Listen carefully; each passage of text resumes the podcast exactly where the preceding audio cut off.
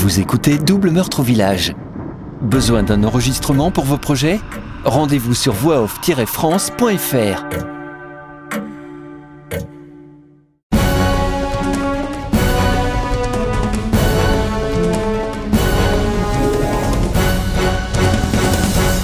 Chapitre 11 Vendredi 8 décembre 1989. Non loin de Sainte-Véronique, vers 8 heures. Les vibrations d'un train qui passe à vive allure réveilleraient un mort qui se rendormira aussitôt. Sa nounou aimait lui répéter de vieilles expressions comme celle-là quand elle était petite. La grande femme sourit. Elle se rappelait bien le visage de la vieille dame. Elle ne ratait jamais une occasion de lui dire une expression d'un autre temps. À mon époque, les trains et les voitures étaient plus bruyants que maintenant. Et bien entendu, à son époque, tout était différent de maintenant. Plus de bruit, plus de pollution, plus de froid, plus d'arbres, plus de tout en fait. C'était presque à croire qu'à l'époque de la vieille Simone, tout était plus, mieux ou pire que maintenant. Mais aujourd'hui, les trains modernes ne font plus autant de bruit, pense-t-elle, en imaginant une vieille locomotive à vapeur traversant un désert brûlé par le soleil et peuplé uniquement de coyotes et de vautours. Le dernier wagon passé, le train s'éloigne laissant derrière lui un bruit sourd, accompagné de claquements. Elle ferme de nouveau les yeux en se laissant bercer par le bruit de voyageurs se pressant sur les quais de la gare. Des bruits de pas et de roulettes de valises. Des talons claquant sur le carrelage. Un enfant qui pleure et sa mère qui essaie de le consoler. Ou plutôt d'éviter qu'il se mette à hurler à faire tomber la foudre. Encore une expression de sa nounou. Les jambes et les pieds des personnes passant devant elle laissent comme des traînées lumineuses sur ses rétines. Ses paupières sont lourdes. Ses yeux secs et piquants lui font mal. Et par-dessus tout, elle a une migraine terrible. Ce banc est dur, très dur, incroyablement inconfortable. Mais elle ne s'en rend compte que maintenant. Comment est-elle arrivée là? Sur le dernier banc du hall de gare, près de la porte de sortie qui débouche sur les quais. Depuis combien de temps est-elle là? Mais surtout, où est-elle?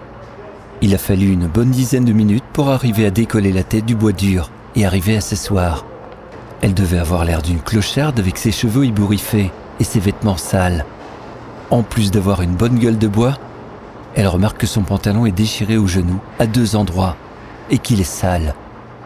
D'où peuvent bien venir ces traces de boue? Un peu plus bas, au niveau du sol, elle remarque que ses chaussures sont plus sales que celles d'un fermier qui aurait tressé ses vaches en chaussures de ville. Oh la honte Elle laisse échapper une aspiration d'effroi. Elle ne savait plus où se mettre. Mais personne ne l'avait entendue et personne ne l'avait vue. Elle était le fantôme d'une petite gare en effervescence. Le temps d'un instant où les voyageurs ne font que passer sans regarder ce qu'il y a autour d'eux se gardant bien de croiser le regard d'un des nombreux poivreaux qui peuplent les villes, et désormais les campagnes. Elle est invisible. Elle ferme les yeux et s'imagine disparaître de la foule grâce à une cape d'invisibilité. Elle ne sait plus si elle a vu cela dans un film ou si elle l'a vécu, mais ce serait sympa de pouvoir disparaître à volonté. C'est décidé. Si elle gagne au loto, elle s'achètera une usine qui fabriquera des capes comme celle-là. Elle embauchera les meilleurs chercheurs et elle deviendra encore plus riche en vendant des capes à toutes les personnes qui veulent disparaître en quelques minutes. Elle pourrait en vendre à tout le monde. Cela pourrait servir à espionner discrètement les voisins sans se faire voir. Surtout le curé du village. Il est bizarre, lui. Et puis, il y a la vieille bonne du curé. Gentil, mais pas nette non plus. Le boulanger, ça c'est intéressant. Elle sourit à l'idée d'entrer en douce dans la boulangerie voler des gâteaux à la crème et les manger tranquillement sur un banc au soleil. Oui, mais si elle rate son coup, elle pourrait faire tomber de la crème sur la cape. Le boulanger qui verrait la crème chantilly flotter dans l'air saurait que c'est une cape d'invisibilité et il voudrait l'arracher. Il faut donc qu'elle pense à fabriquer une cape qui permet de courir sans se prendre les pieds dedans. Une cape avec des jambes? C'est un peu bizarre. Assise sur le banc froid, les mains posées sur ses yeux pour les fermer, telle une petite fille qui veut se cacher du monde, elle se balance de gauche à droite. souriante à l'idée de devenir la reine des caps qui font disparaître les gens. Une main se pose sur son épaule. Ça va ma petite? Cette main froide la fait sursauter et la sort instantanément de ses rêveries. Une vieille dame se tient debout devant elle, une bouteille de vin presque vide dans la main gauche. Elle porte un bonnet en laine bleue marine avec un trou au milieu, comme si le pompon avait été arraché. Ses yeux vitreux, aux poches double fond, lourdes comme des valises d'un évadé fiscal français en Suisse, essayent de capter son regard. L'odeur épouvantable de saleté la sort instantanément de ses rêveries. Oui, oui, ça va, dit-elle rapidement, en manque de souffle et en se reculant. Elle passe une main sur son front, appuie sur ses tempes, ferme les yeux une seconde. Elle a horriblement mal à la tête. Sa bouche est pâteuse et elle a des courbatures partout. Qui êtes-vous? Que me voulez-vous? Tu es sur mon banc, ma petite. C'est. c'est votre banc? Oh, je suis désolé.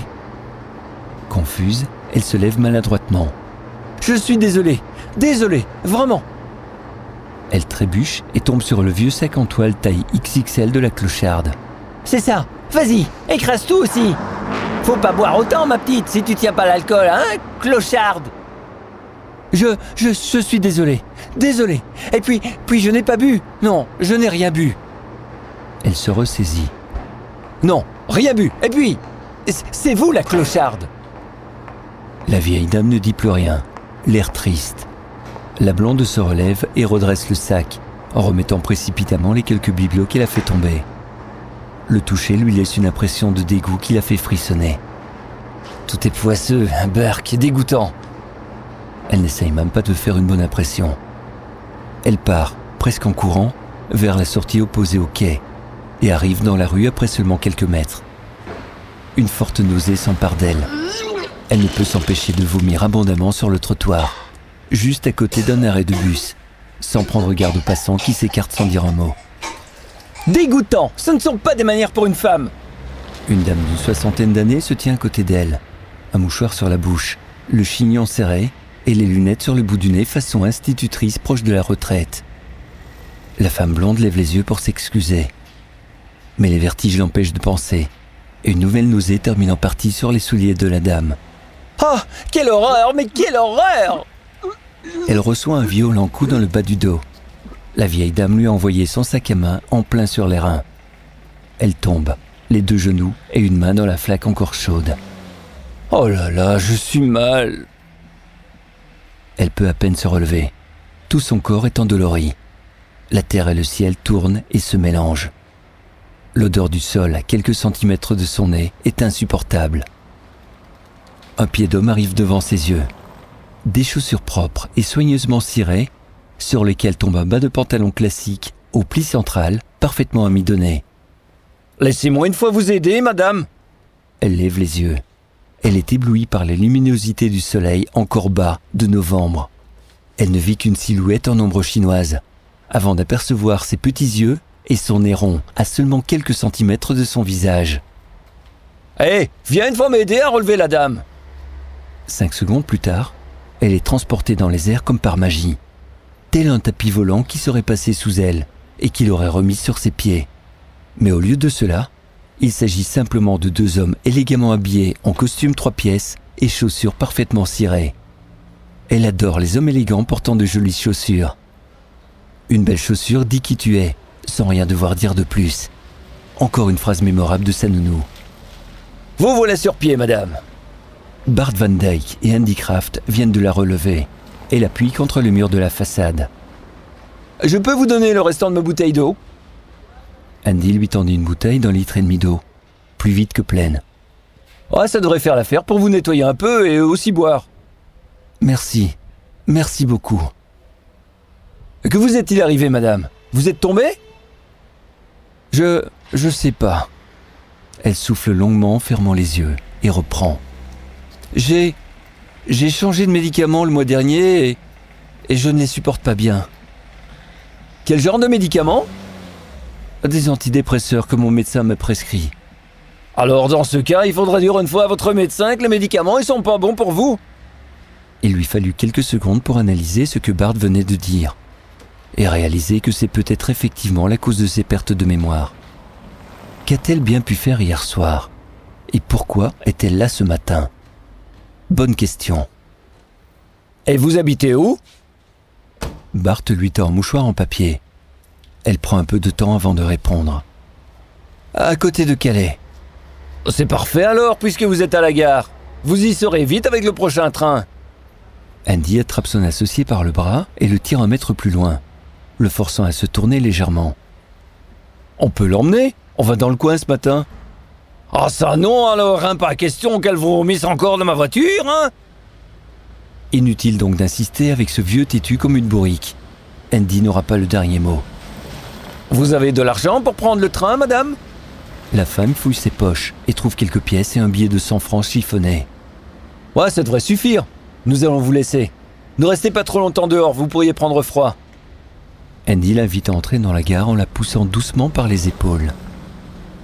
Oui, oui, vous avez raison. Merci beaucoup.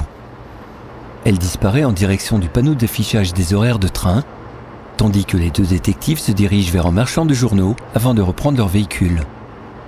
Où suis-je? Qu'est-ce qui m'est arrivé? Elle souffle de nouveau longuement en s'appuyant sur le panneau. Une multitude d'étoiles dans le regard brouille sa vision. Des vertiges et encore des hauts de cœur. Sûrement à cause des médicaments. Il faudra en parler au médecin quand je le reverrai. Oh, c'est quand déjà? L'esprit embrumé n'aide pas la réflexion. Je l'ai vu fin octobre, trois mois. Elle compte sur ses doigts. Donc je la revois fin janvier. Bon, bon, on verra si je tiens jusque-là. Une dame s'approche d'elle pour accéder aux horaires. Elle en profite pour se renseigner. Excusez-moi, savez-vous quand il y a un train pour Calais? Il y en a un dans 10 minutes sur le quai numéro 2. Merci beaucoup. Elle se dirige vers le guichet et achète un billet. Elle sautera dans le prochain TER et rentrera chez elle aussi vite que possible. Il faut prendre le bus. Ah, c'est bon. Ça va aller. Quand je serai arrivé à la gare, je me souviendrai du trajet. Ce ne sera pas long. Je connais bien la route. Elle se laisse aller à quelques pensées. Une fois dans son appartement, elle pourra dormir. Il faut qu'elle se repose. Ces sensations de malaise, les nausées, les cauchemars et ces périodes d'insomnie entrecoupées de phases de somnambulisme vont forcément disparaître. Il faut juste qu'elle soit habituée à son nouveau traitement. Il n'y a pas de raison que ça continue. Les médicaments sont forcément testés par des médecins. Ils savent ce qu'ils font. Donc, si son psy lui a prescrit ce nouveau médicament, c'est qu'elle en a besoin. Elle tiendra bon. Elle ira jusqu'au bout des trois mois. Et puis, si ça ne va toujours pas quand elle les reverra, alors elle lui dira. En attendant, ce n'est pas si grave s'il est un peu assommé ou abattu. C'est sûrement normal. C'est un mal pour un bien. Il faut coûte que coûte soigner sa dépression. Il faut en sortir. Et ensuite, seulement ensuite, elle pourra trouver un nouveau boulot. Et le flot de pensée s'interrompt soudainement à l'arrivée d'un train, alors qu'elle aperçoit ce reflet dans une barre métallique supportant un panneau publicitaire. C'est quoi cette trace de sang sur le front? C'est donc ça qui lui faisait mal depuis qu'elle était réveillée? Elle a une bosse sur le front juste au-dessus du sourcil droit, surmontée d'une petite blessure. Une croûte rouge marron s'est formée, accentuée par une traînée de sang ayant été essuyée jusqu'à la tempe droite. Bien que peu impressionnant, ce n'était pas beau à voir. Ah, pas très féminin. Le train s'arrête dans un grincement à faire tomber les cornes des vaches. Une fois assise seule dans un coin reculé du wagon, elle essuie la trace de sang sur le front autant que possible. Elle inspecte rapidement ses vêtements. Son beau jeans déchiré, avec de la boue dans le bas des jambes. Ses chaussures crasseuses. De la boue aussi sur son blouson. Ses cheveux en bataille. Des courbatures partout. Et surtout, un mal de tête épouvantable. À commencer par des douleurs au cou. Quel chantier Mais qu'est-ce que j'ai fait hier soir et cette nuit Encore assommée, elle pique deux fois du nez dans le train et se réveille quand le train s'arrête à Calais. Une heure plus tard, elle rentre chez elle et va dormir sans boire ni manger.